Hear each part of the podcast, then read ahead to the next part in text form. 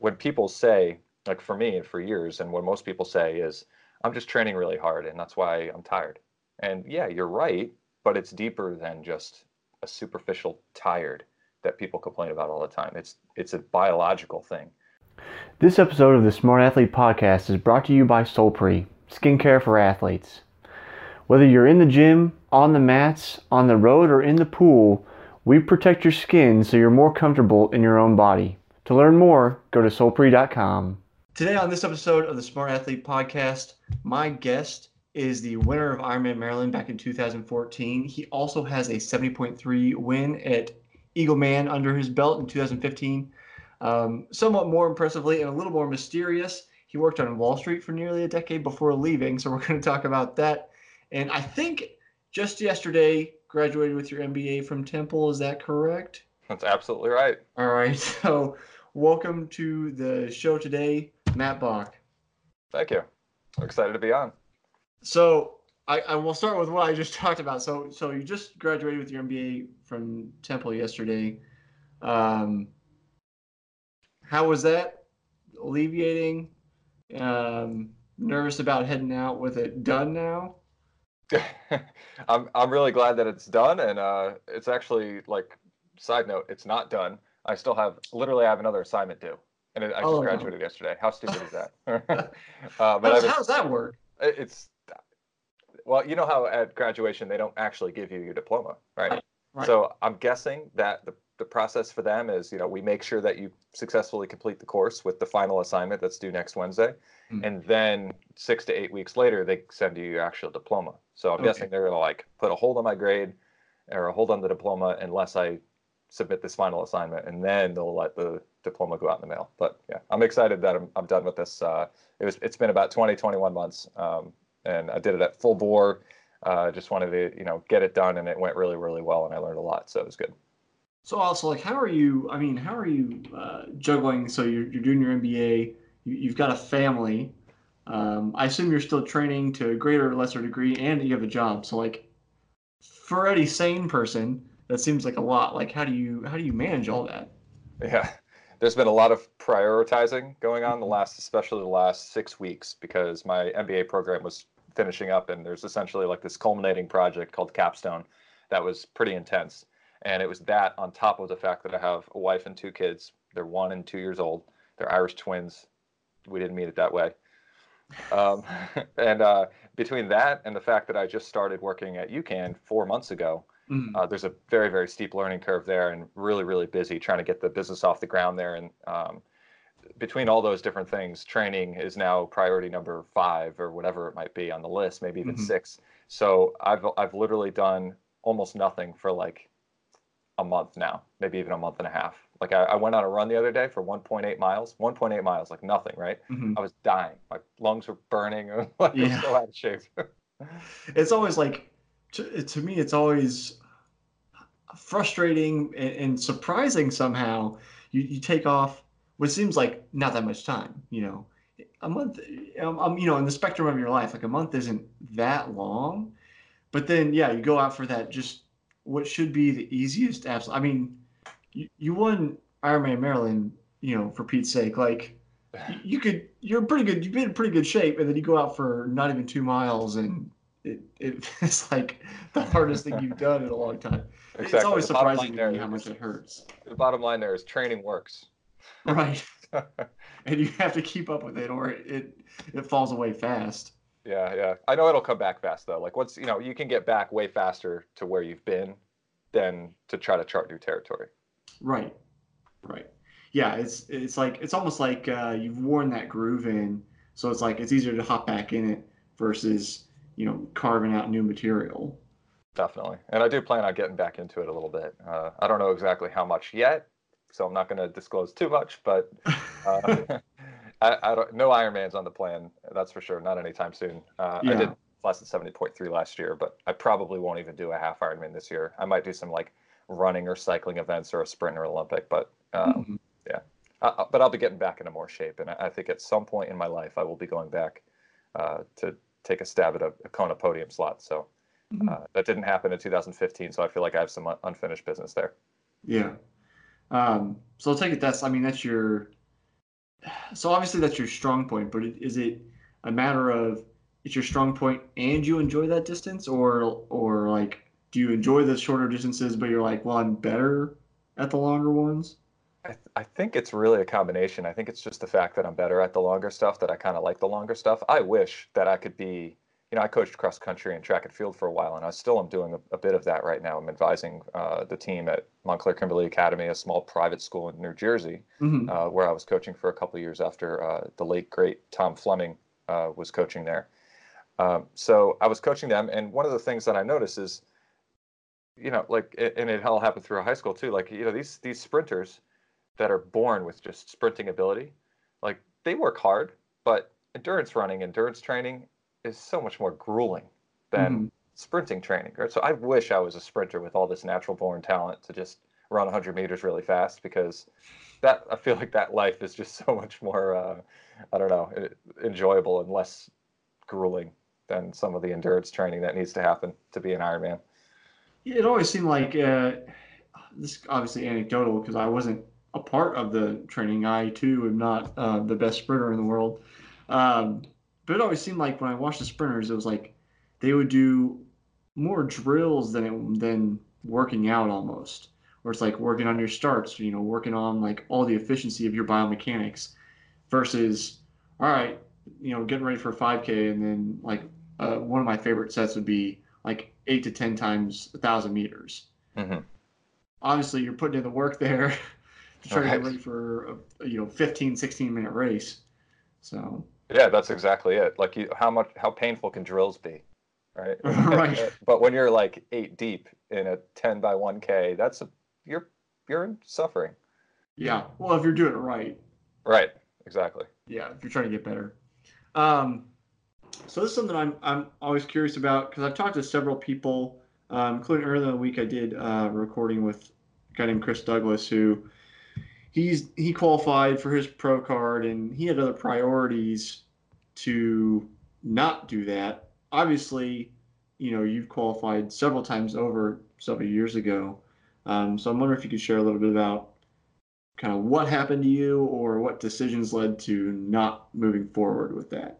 Yeah, it's a good question. Uh, it was something I really debated for quite a while, and I think a lot of amateurs kind of debate, you know, should I take the pro card, should I not? And um for me, the decision was I was I was trying to go pro. So back in two thousand, after I won Ironman Maryland in two thousand fourteen, uh, in two thousand fifteen, and then in two thousand sixteen, uh, I was really kind of taking a stab at it. And the, the main portion for me was I was working on Wall Street. I was making good money, and I needed to be able to support my family, my wife, and my soon-to-be, you know, family with kids and everything, mm-hmm. uh, and a mortgage in a nice area in, in New Jersey, in Summit, New Jersey.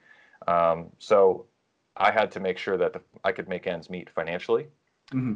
Uh, and what most pros do is live on couches, and I'm not going to make my wife live on a couch so that I can pursue this dream. So yeah. I needed to kind of make things a little more buttoned up before I jumped um, any sort of, you know, full-time job to go give that a, a full-time shot in pro triathlon. So that was definitely one of the big barriers there was, you know, if, I, if I'm going to go, like one of the things for me is I'm, if I'm going to go pro, I'm going to really try to go pro, like be a pro. Right, mm-hmm. be a, a full-time, you know, make a living off of it, kind of, kind of pro.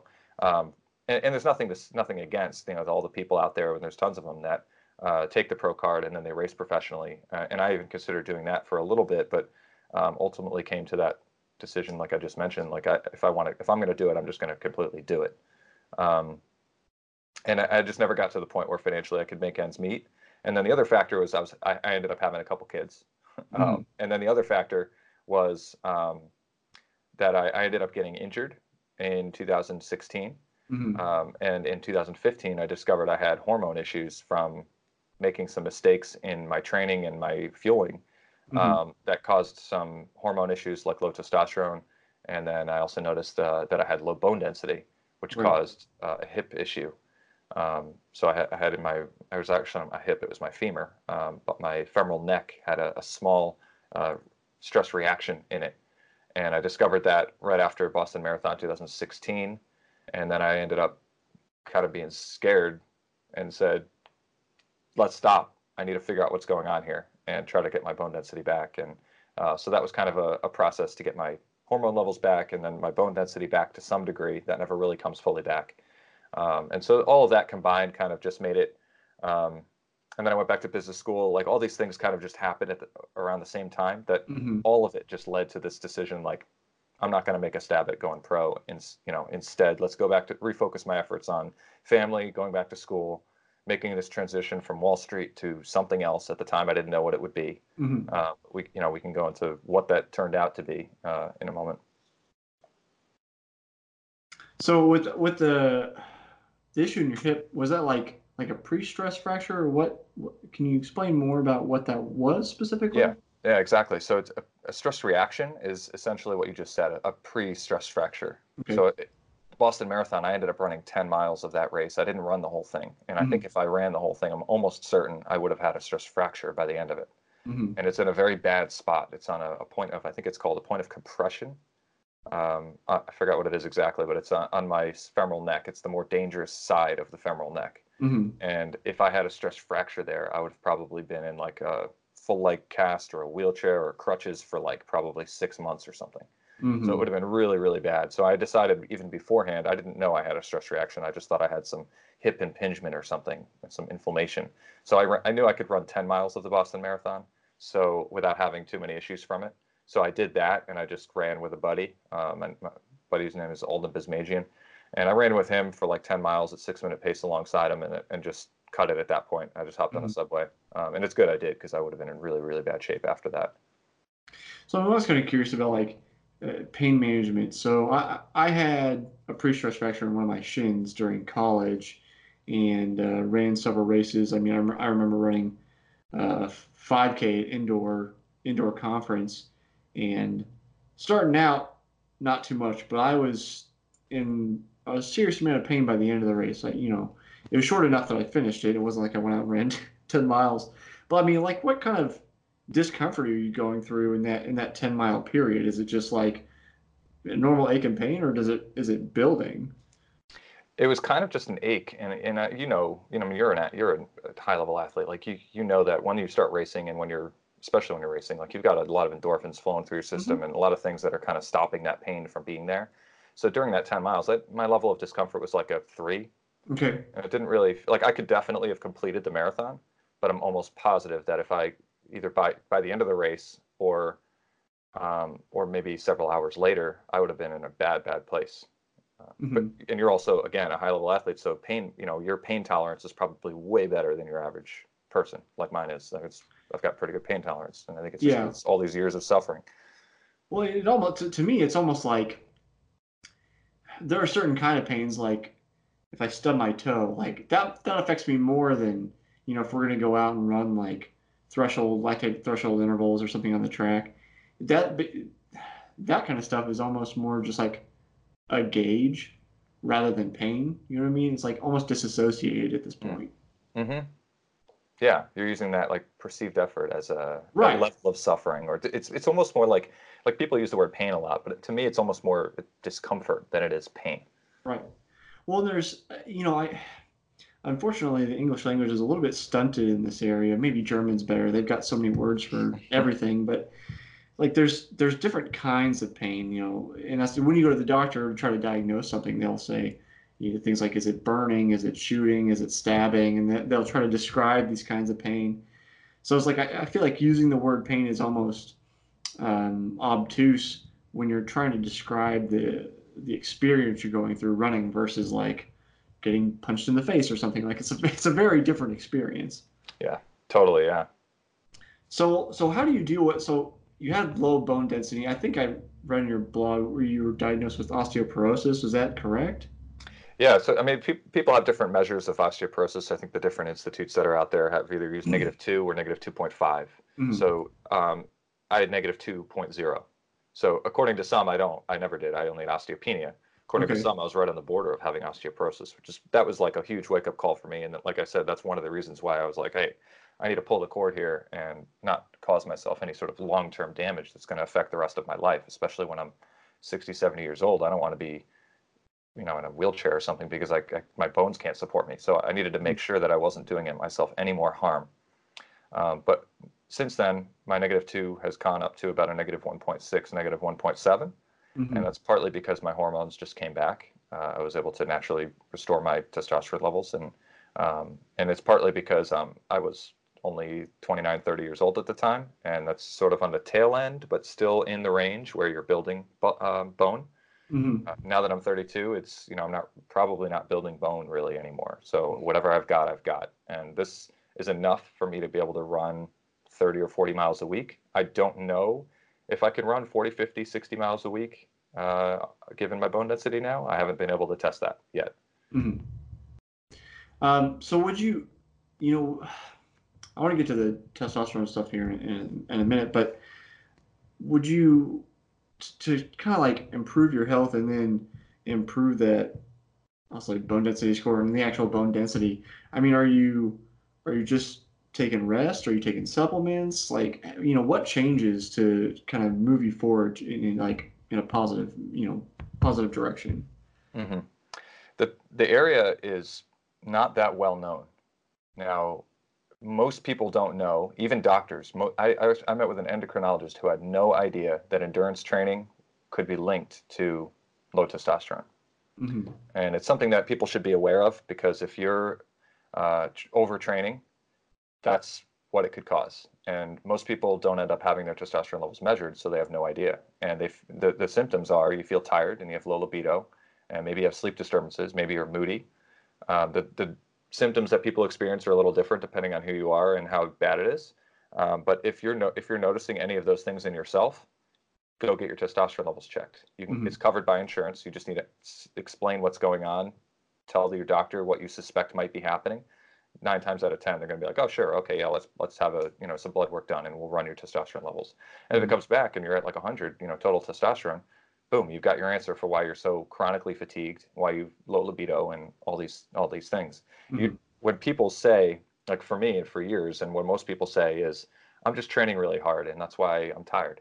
And yeah, you're right, but it's deeper than just a superficial tired that people complain about all the time. It's it's a biological thing where you when you end up with the low testosterone that you you're chronically fatigued for a biological reason. And you have low libido, and you know, for me, I mean, I don't know if this is too personal or not, but I didn't want to have sex for weeks, mm-hmm. weeks on end. I did had no desire, and that was really strange because I was twenty-nine years old. I was like, that is not supposed mm-hmm. to be how it's supposed to be. Uh, so that to me was like one of the triggers, saying I need to get this thing looked into. And uh, Cody Beals, uh, the pro triathlete, uh, he w- he wrote he's written about that on his blog, mm-hmm. and he was the one by reading his blog that kind of tipped me off to this idea that maybe I should be looking into this. So the things that kind of help it when I was trying to reverse it, um, bringing back that balance. So one of the biggest pieces is the nutritional side of things. And I was uh, I was just taking in too few calories. I was eating probably like three to four thousand calories a day maybe, but it just wasn't enough given how mm-hmm. much I was doing. I was doing mm-hmm. a lot of training at the time. And it just wasn't enough to, to support what I was actually doing. So if you're running at like a seven hundred fifty calorie deficit or more per day, then you can end up into some real trouble with your hormones. Uh, that's one piece of it. The other piece is that endurance training in general just does affect your testosterone levels. And mm-hmm. the average testosterone level in the studies for endurance athletes like ultramarathoners, marathoners, Ironman athletes tends to be, uh, I, I think it's something like one or two hundred total testosterone less than your average uh, average person. Mm-hmm. And, you know, just to give some perspective, like you got three hundred to one thousand is typically approximately the range that they use for normal. Right, right. And I was at one fifty at one point, and Ryan Hall was at like five, like he was almost nothing. Right? Yeah. Um, average for somebody my age at twenty-nine is about six hundred. Mm-hmm. And I was at, like I said, I was at one fifty, and people tend to experience symptoms when it gets below around three hundred. And after I started naturally just restoring balance in my life and using some natural supplements like I was taking vitamin D, omega threes, uh, zinc, um, a handful of natural supplements like that. Um, mm-hmm.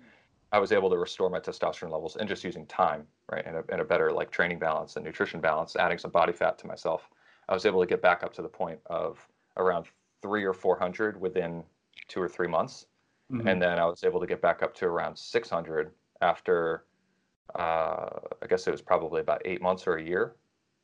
And now, last I checked, it was like high six hundred, so perfectly mm-hmm. normal again. But it was kind of scary. Yeah, I actually went through. I, I don't know. I was never tested that quite that low, but it, it was first brought to me as a potential issue actually by um, what I, I was post-college, and I started meeting with a nutritionist who was actually like a bodybuilder, like one of these like super jacked, there's no way he's not taking steroids size bodybuilders, like very big guy. And he measured body fat on me, and just by the amount of body fat I carried and where it was placed, he was like, you might check that out. Mm. And at the time, what was um, your body fat percentage at that time? Yeah. Um, I think it was like eleven, twelve percent, something like that. It seems to stick around there. I think I've gotten as low as eight, but I have a hard time getting real lean. I, I actually usually, um, so like when I'm hanging out with, you know, all the guys at nationals and um, the kind of like high level guys, I always describe myself as the fat guy in the group. Like I don't have a, I've never had a six pack ever. Uh, which that's like, he was like, with the amount of training you're doing, that seems very odd. Um, I tested a low three hundred. So technically it was still in range. I think it was like three eleven or something, like just barely in range. Did you ever um, notice some of those symptoms I was mentioning? Yeah, no, I definitely did. And as I was, I, you were talking about it, so I was wondering if you had read Cody Beals' blog post about it, because he definitely talked about it. And I, you know, kind of commented on his blog with him and uh, had a very, very short chat. Um, but yeah, I, I, I, that's one of the things my coaches wanted me to do this year is like go back and test it again, make sure everything's right. And I just haven't, out of probably laziness more than anything, laziness and busyness. Um, But yeah, it's like, so it's always kind of interesting.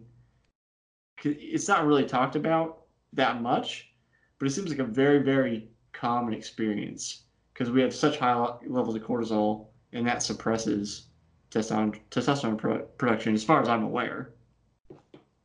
Yeah, there, there seems to be, there there may be a link between cortisol and testosterone levels, and uh, it, it's definitely...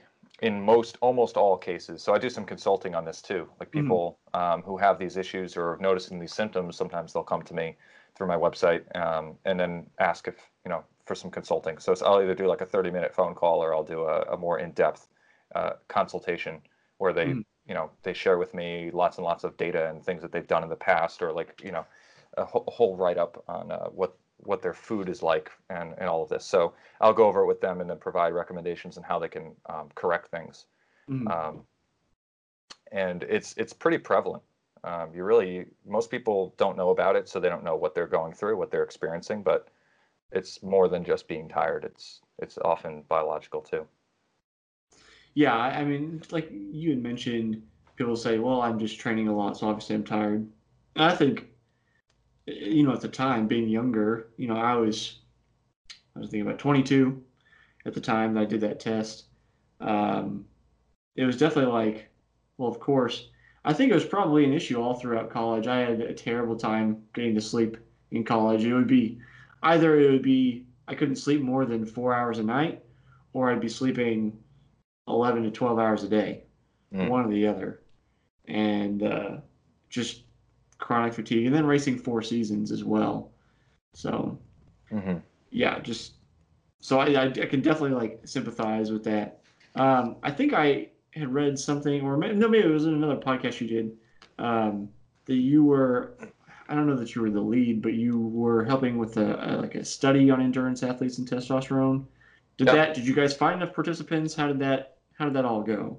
Yeah, it's being conducted right now. I think it's still, it might still be going, or maybe they're just wrapping it up and writing the paper, but uh, it was done at Rutgers, and mm-hmm. uh, they found enough participants. So I'm not sure the exact number that they had in the end uh, that completed the full, the full study. Uh, I need to check, t- check in with those guys again and see how it went. Cause at, the, at, at that point I was just trying to help get it started. And then at that point it was in their hands. They had to do all that they had to do to be really rigorous and independent and uh, mm-hmm. kind of like non-biased about everything. And right. um, so I, I left it in their hands for the most part, but yeah, I do have to check back in with them and see how it all went.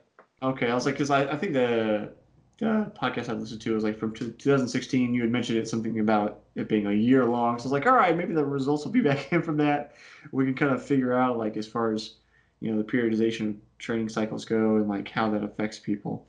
So it's a little disappointing you don't have any uh, evidence for us or results for us quite yet.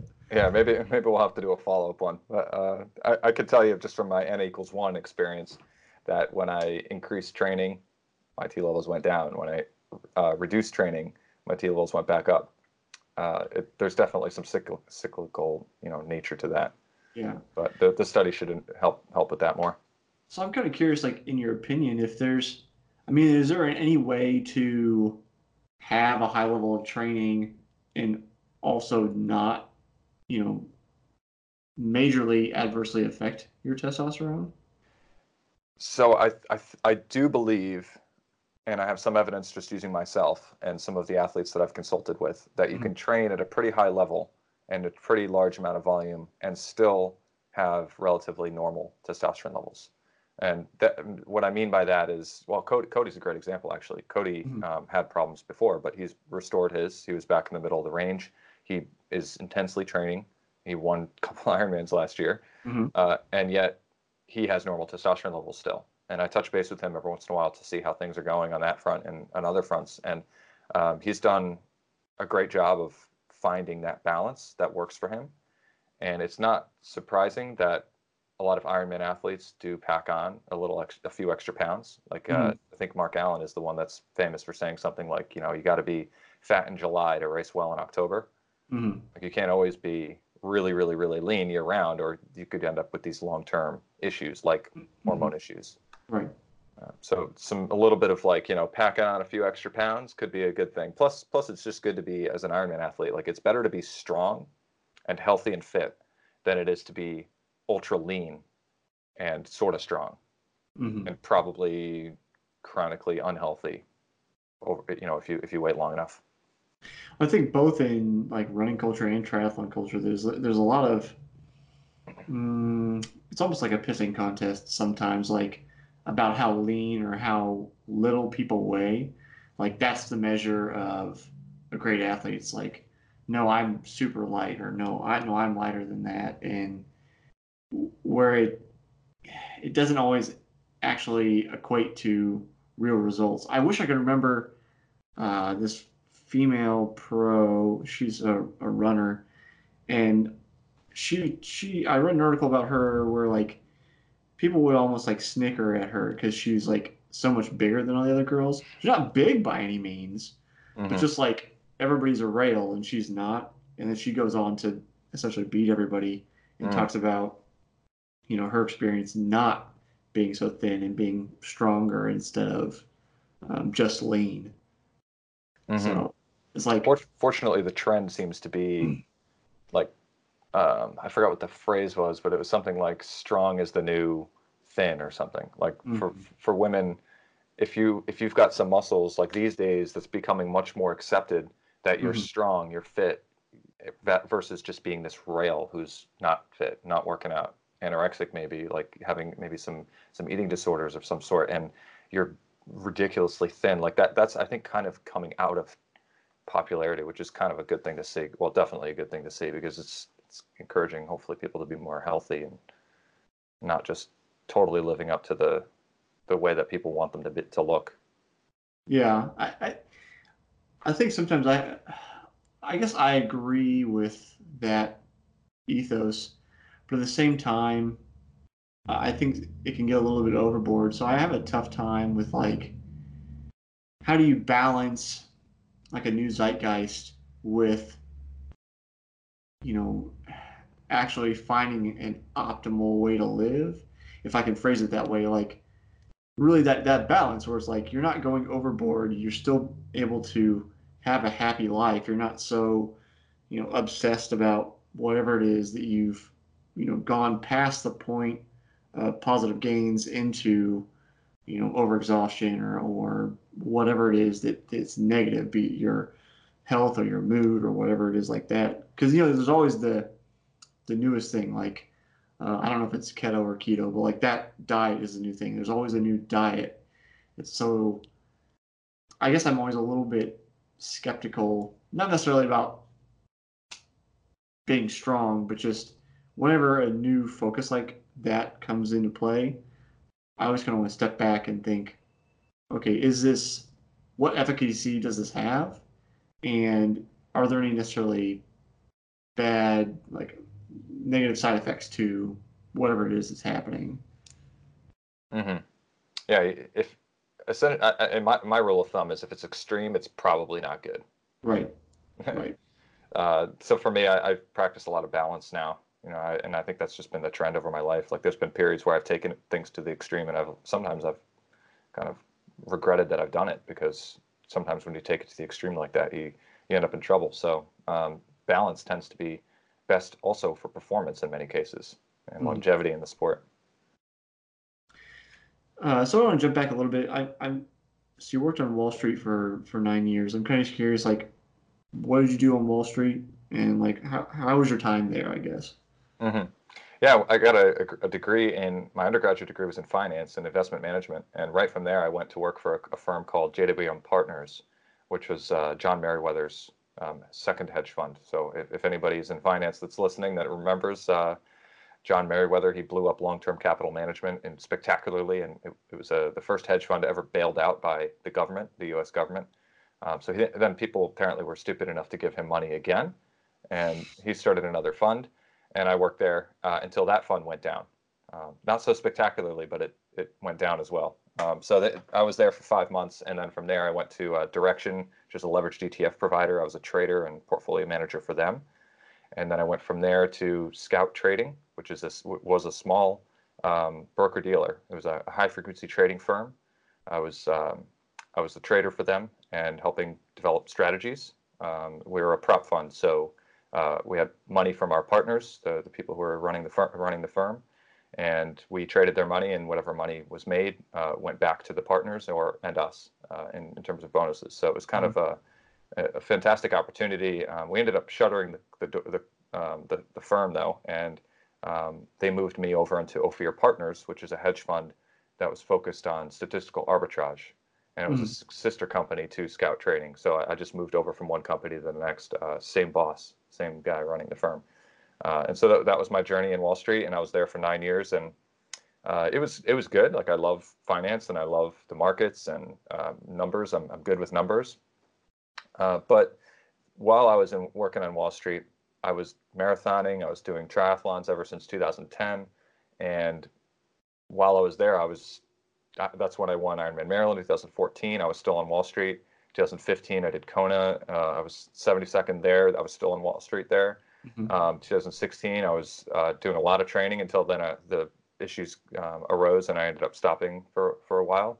And then, you know, then I decided I, I want to make a switch here. I want to make a, a full switch, like a career move to um, uh, something in my passion. I wanted to come to athletics in some way.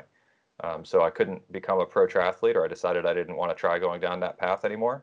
Um, but this, you know, this opportunity kind of was always in the back of my head to work at UCAN. Mm-hmm. Uh, I started using it before Ironman Maryland and had huge success with it. And it, it kind of unlocked some of the potential that I knew I had. Um, so I ended up uh, coming on full time with them just four months ago. And I graduated, like like I said, yesterday um, from my M B A program. Uh, so I, their, their career move is complete. Okay, so um, I, I know Celia had uh, recommended I talk to you, and she described you as a very smart guy. Um, so you know, it's it's always curious to me. Like, I have another friend who's also in triathlon, and he wants to be an investment banker. Or at least last I talked to him. Um, how do you? I mean, you're making. I don't need to know your salary. That's not important. But we know, you know, generally on Wall Street, people are having pretty good success financially. Uh, I would assume your upside's probably not as high that you can, um, unless you're getting stock options of some sort. So, like, how do you walk away from a salary that most people would be, you know, very happy to ever reach? Yeah. The question for me was, do I want to continue working on Wall Street and commute three plus hours a day and work eight to ten to twelve to plus, you know, fourteen plus hours a day mm. and not know my kids and make two, three, five hundred thousand, a million, possibly many millions of dollars in a year if things mm. go well, is not outside the realm of possibility. Right. Uh, or do I want to, you know, would I be would I be happier working for one hundred K, one hundred fifty K, two hundred K for the rest of my life, like no more than probably that amount of money, then but be really happy doing it, mm-hmm. and passionate about what I'm doing, and knowing my kids and having better life work, you know, work-life balance. Um, would, would I take that? And absolutely. And that's what I'm doing right now. That's fair enough. Um, you know, so as an entrepreneur myself, I, I kind of get mixed messages from various, I'll call them gurus, but business people. And uh, there's one in particular that always likes to say work-life balance is bullshit. Like either if, if you want to succeed, like business is war, there is no such thing as work, work-life balance. And then you get other people that are like, you know, build a lifestyle business so that you can have, you know, the time with your family, time to go on vacation, all that kind of thing. So it's, it's just both messages are out there. And I think for different people, they certainly resonate. So it's always I, like, it's just a personal curiosity of mine to hear, you know, how you come to that decision, just because for people that don't have money, it, you know, it can be such a focus to say, if I had X dollars, I would be happy. Mm-hmm. Yeah. Well, well, one of the things that kind of illustrates it for me, if why would I want to work on, on Wall Street and make millions of dollars and I don't even get to spend it with those I love? Mm-hmm. I'm always working. So what good is it? Right. Right. Got, I mean, to me anyway, that's my view. You know, I want to, I want to be able to spend it with those that I love, not let them spend it while I'm working. Right. Yeah. So this is a little bit in, like, I'll call it an esoteric question, but um, kind of off the cuff. A lot, I have an opinion on what money is, and I won't share with that quite yet, but I, I want to see if you have an opinion on, besides like numbers or physical paper, like, do you have a thought on what money is? So I, the way I view it is that everything is relative. And if somebody were guaranteed to have, I think there's been studies done on this, I'm almost positive there has. Like if, if somebody linearly makes more and more and more and mon- more money over time, mm. and their so their standard of living goes up and up and up and up throughout their life, like, are they going to be happier than somebody who makes more money than that that other person ever made in one year, and then it plummets down to nothing, like they lose all their wealth somehow? Like, that person's probably a lot less happy, even though they they had a bunch of money, mm-hmm. like, because they, you know, th- the expectations. I think it's kind of like that. That's my views. Like, you want you want to know that things are better in the future, have this hope, and that tomorrow is going to be even better than today. Mm-hmm. And having that, I feel like, kind of contributes to, at least for me, my happiness. Um, yeah. I so I, I kind of think about money as like, I don't know if you've ever gotten this, but there's this kind of mentality where it's like people who make a lot of money are evil or bad. So I think it's definitely played out as like Wall Street versus Main Street and like that kind of stuff. So that's part of my kind of curiosity, since you actually did work on Wall Street. Um, though I, I think that's completely wrong.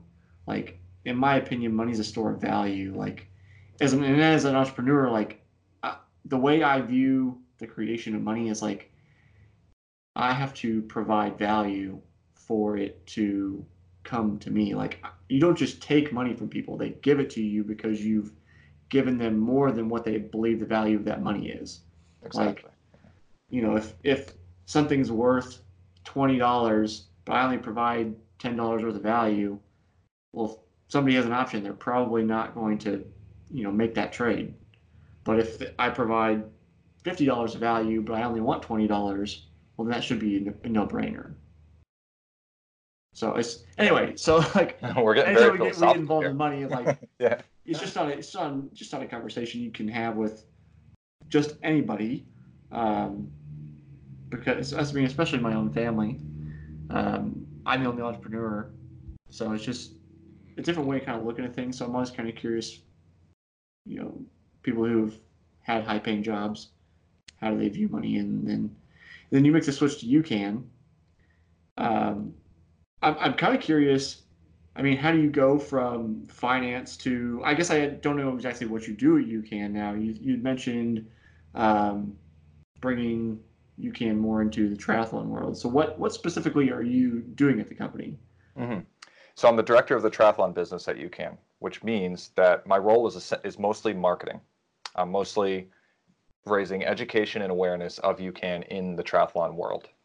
So right now, education and awareness of UCAN in the triathlon world is is not that high. Like it, mm-hmm. it's bigger in the running space, uh, and that's mainly just mainly a kind of a coincidental thing. Like we had ever since our founding about nine or ten years ago, we've had Meb Keflezighi using UCAN, and mm-hmm. he was using it before it was even a brand, before it was even a company. He was getting it in like white plastic bags, and I'm sure that was kind of sketchy. It was white powder, um, but you know he. He was one major asset and still is one major asset for our firm, and a number of other assets and the um, and influencers that have driven popularity of UCAN in running have helped.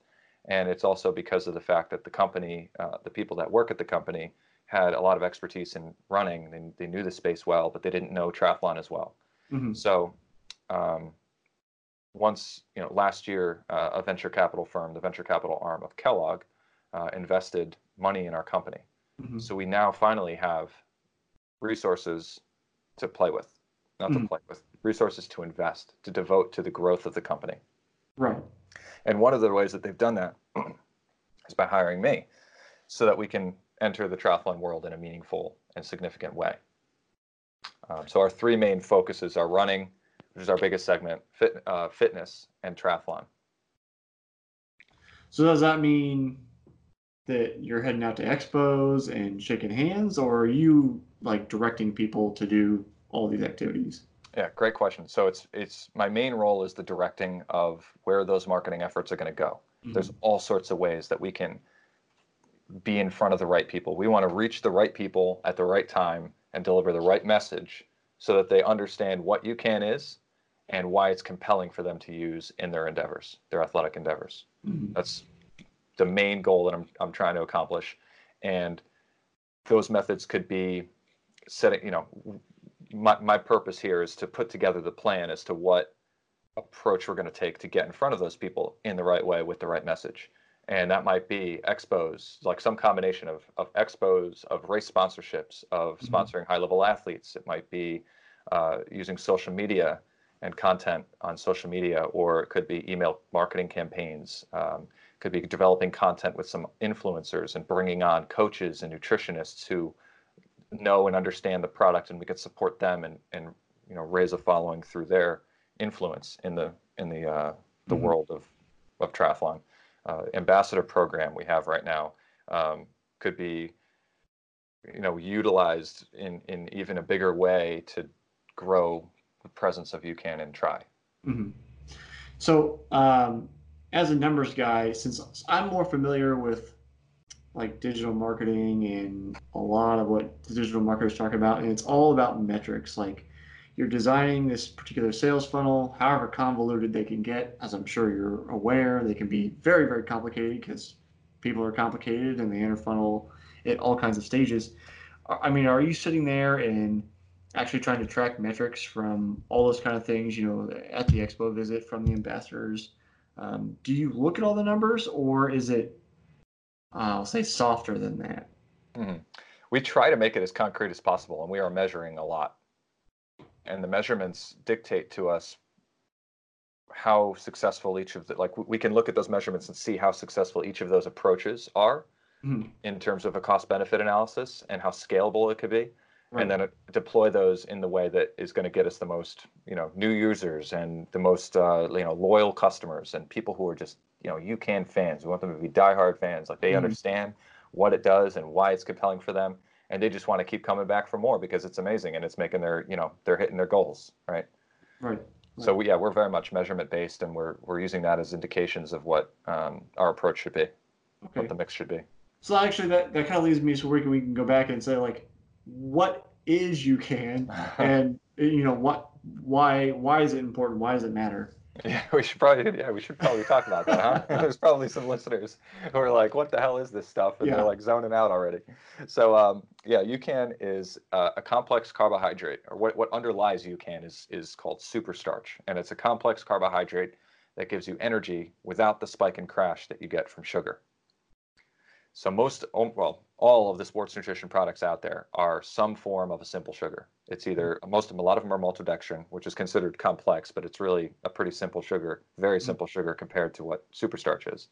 Or they're fructose or they're glucose, or they're, they're some very simple sugar, smaller complex mo molecule or smaller um, carbohydrate molecule that for many people causes issues in their races. Mm-hmm. So I'll use my own story as an example, and the reason why I'm such a believer in it. For my first four Ironman events, I used the conventional approach. I was taking in, I was trying to take in about three hundred calories, twice my body weight in calories worth of carb, uh, worth of ca worth of calories per hour. Mm-hmm. That's what I was told is like a good rule of thumb. So I'm trying to take in three hundred calories per hour, and I was only able to manage something like two hundred thirty calories per hour during my first four Ironmans, because I, I would get to like my ninth gel, and I'm like, I just don't want this anymore. Mm-hmm. It, it like it sickens me just to look at this thing, because I've had eight of them already. Like, yeah. I don't know if anybody's experienced that, but I suggest. Yeah, uh, I, I definitely have with um, sports drinks that have a sweet flavor. Like the sports drink I use now is a is a tart lemon lime, and it doesn't bother me near as much because of the tartness, I think. Uh huh. Yeah. So I I, tr I tried all of them. Like I used, you know, it sounds like maybe you're using Scratch or something, but it's I tried E F S, but E F S. Okay, that was yeah. one of the, that was actually the one I was using right before I made the switch to UCAN. Yeah. Uh, E F S, Scratch, Gatorade Endurance, like you name it, I tried it. Uh, mm-hmm. I was using Goo, I was using the blocks, like everything I've tried, mm-hmm. and it all kind of did the same thing, because they're all under, you know, what underlies them is essentially the same thing. It's a simple sugar. Yeah. Uh, and so I had issues like G I issues, stomach aches, bloating, you know, in the porta potty when. That's not a good idea when you're supposed to be running a marathon. Mm-hmm. uh, all those issues. And I, I, I had issues during my first four Ironmans, majorly in two of them, walking parts of the marathon, obviously not living up to my expect, my performance that I know I could do. And mm-hmm. then two of them, I had relatively minor issues to the point where I was able to run okay, like well enough to, to do well enough, right? To get um, like to Kona in two thousand thirteen, I was able to qualify using this conventional approach. And then in two thousand fourteen, I finally said, I'm done playing this Russian roulette. I've trained so hard for these events, and it's a fifty fifty whether I'm going to do terrible because of my nutrition. I, I just want, you know, and what, what UCAN allowed me to do, and teaching my body how to burn fat better as well, you through mm-hmm. medical efficiency training. Through those two things, I was able to avoid any G I distress, and no, and I've had no bonking issues since I started using that approach. Mm-hmm. Um, and it allowed my fitness. And, and so in two thousand fourteen, uh, I won Ironman Maryland. That was using UCAN. And I, what I found is that I was, I was trained and I was fit and I was ready. And in that instance, my nutrition didn't hold me back. It allowed my fitness to express itself in my, in my racing. And that's what I had been looking for. And I was able to do really, really well at Ironman Maryland. I chopped off fifty-one minutes on my, uh, my P R. I had gone nine forty-two at Louisville. And then I went eight fifty-one at Ironman Maryland, won the race, uh, ran a three-flat marathon. And then the next year, I, I was top amateur at Eagleman, and I was sixth um, overall. Overall, so I was I had beaten nine pros and lost to five. Um, and then in Kona, I was seventy-second overall, uh, and that was all. You, during Kona, I actually only had sixty-eight calories an hour of UCAN, only UCAN during that entire race. Mm-hmm. And at Ironman Maryland, I was ninety-four calories an hour. Um, So that will really open my eyes to the fact that you can avoid G I distress, you can avoid bonking. Yeah, use UCAN. It's incredible. So, I mean, uh, I, a little, I did a little bit of research on UCAN, although not super in depth. So, like, can you tell us a little bit more about like what is superstarch? Like, how is it made? Where does it come from? Like, um, yeah, I'll start. How, right how do we that. get to where we are? I guess. Yeah, uh, UCAN is, or superstarch is a uh, is a complex carbohydrate, right? And it's it's made from non-G M O cornstarch. Mm-hmm. They take non-G M O cornstarch and they cook it over forty hours, so just using heat and water. It's an all-natural process, mm-hmm. and it elongates the carbohydrate molecule a lot to the point where it's becomes superstarch, and it, it it goes into your stomach very quickly. It absorbs very quickly into your stomach, but then it releases energy at a slower rate into your system. Um, And the foundings of it, I love the founding of the company and the, the, our, our origin story. It has noble origins. It's not some corporation, greedy corporation that wants to make money off of triathletes because they know that triathletes have money. Mm-hmm. uh, it was a company that was created for these kids who have a rare metabolic disorder. Um, so our founder's um, son is named Jonah, and he has this disorder. And what it means is that he needs to be fed cornstarch, like Argo cornstarch off the shelf, every two hours mm-hmm. in order to keep his blood sugar stable, day and night. And it's life-threatening. So if overnight his parents miss an alarm and they sleep through it and they miss a feeding, he could have seizures and die. Very, very stressful for the parents. The kid is obviously not living a normal life. And Jonah dealt with that for nine years until a carbohydrate breakthrough was made through some scientists that uh, Jonah's parents were able to engage. And they found a solution. They, they had this carbohydrate break, uh, breakthrough, which created they created super starch. Mm-hmm. And now Jonah can have the equivalent of two packets of UCAN before he goes to bed, and he can have a full night's sleep, eight hours straight. Mm-hmm. When he was nine years old, it was the first time he ever had a full night's sleep, eight hours straight. And his parents too, probably. Right. So. Yeah, I, can, I mean, I can't even imagine the, like the level of fatigue that you're dealing with at that point. Like, it, not to you know make light of the situation, but just like just trying to wrap my head around it, because it's like. If I go, if I went two nights, three nights, I mean, you know, I said in college I had trouble, trouble sleeping. It was just this, like, the irritability creeps up, and you become almost like a different person with that, without the, you know, without proper amount of sleep. So, just like for a kid to go through that, it's always like, it's always worse when kids have to go through anything, because that should be like a time when, I, it's kind of a trope, but like a time of innocence, where like. You, you don't yeah. you like you shouldn't have to deal with that kind of stuff as a kid. Like he, you, you didn't do anything wrong to, to deserve this. Like he, right. he's a perfectly you know good, nice little kid. He's nothing. You know, you, you feel terrible for him. Yeah. Um. So it's kind of. I think you already really addressed this, but it's like what I was curious about was like the digestion time. Since it's like it seems like typically longer chain carbohydrates take longer to digest, so it seems like it's a relatively quick. Digestion period and then a long release, so that's why it doesn't spike your insulin.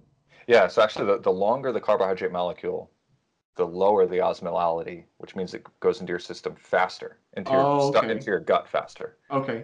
Once it's into your system, I understand it'll it'll release the energy into your system at a slower rate because it takes time to break down that carbohydrate molecule. Okay. Okay. Um, so you're saying that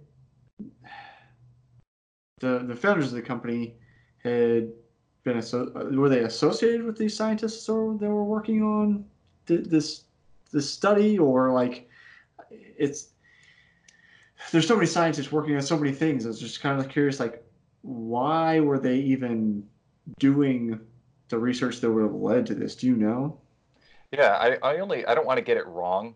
The, fa- well, the origin fair. story, and I got to talk to my sh- my um, C E O again. Her name is Shoba Morali. She's an impressive person, and mm-hmm. I have to talk to her again to get make sure I have all the details straight in my head. But I know the crux of it was that uh, Jonah's parents uh, engaged with some scientists, and it ultimately was some sc- scientists in Scotland that were the ones that discovered this process of elongating the molecule and therefore producing what is superstarch, which is what underlies UCAN. Yeah, well, it's like to me that's like this is an aside, but. It's almost like validation for why we do science. Like, you know, we, as humans, we explore and do all these things that not don't necessarily have direct connections, but sometimes there's these like tangential discoveries that, you know, bring about something that's a solution to a problem that we didn't know there was a solution. So it's kind of like, it's kind of neat on top of being very practically helpful to you know, people with this disorder, like the whole process of how that even happens. It wasn't just, oh, they have this disorder, we need to find a solution. It was like a very roundabout way of it all coming together. Mm-hmm. Mm-hmm. So, um, Matt, if people want to follow you, I know your blog's slowed down a little bit since two thousand seventeen, but I'm hoping as you get back into trading, it'll pick back up. Yeah. If people want to follow you, where can they find you? Uh, so yeah, I mean, my website's a great place to um, just check out, you know, more about me, and um, it also has links to my Instagram, uh, which is at Iron Matt Bach, and Facebook. You can find me on there as well. Uh, I'm on Twitter as well. Uh, I think it's the same handle. It's at Iron Matt Bach, um, and that's probably the best places to find me. Um, also, I can uh, share with you for the notes uh, a, a code if people want to try. You can. Okay. Um, so the and I, I can give it to you now too. So the, the code sure. is SMARTATHLETE, and it'll be for fifteen percent off if they want to give it a shot. Okay, um, I'll ask you this question, but I'm gonna take a stab. I already know the answer. I ask everybody um, the same question because it varies so wildly. Um, I'm excited. If you, could, if you could only eat one thing for recovery for the rest of your life, what do you choose? Well, I, I think I'd be remiss to say anything but UCAN, right? Right. I was, I was like, we've just been talking about this. This seems like a pretty, like a, almost like a teed up question. Like, right. What's it gonna be? But I have to ask well, just because it, it, it's anything. Well, yeah, but in this case, though, we haven't really talked about. Uh, we have, UCAN does have a protein enhanced, uh, two different flavors that are protein okay. enhanced, so chocolate and vanilla cream. So my choice would be the vanilla cream flavor. Uh, Meb likes the chocolate flavor, but I like the vanilla cream flavor even more. Uh, so I would have that as my recovery, my recovery drink. Good, good deal. Thanks for coming on today, Matt. Yeah, I appreciate you having me.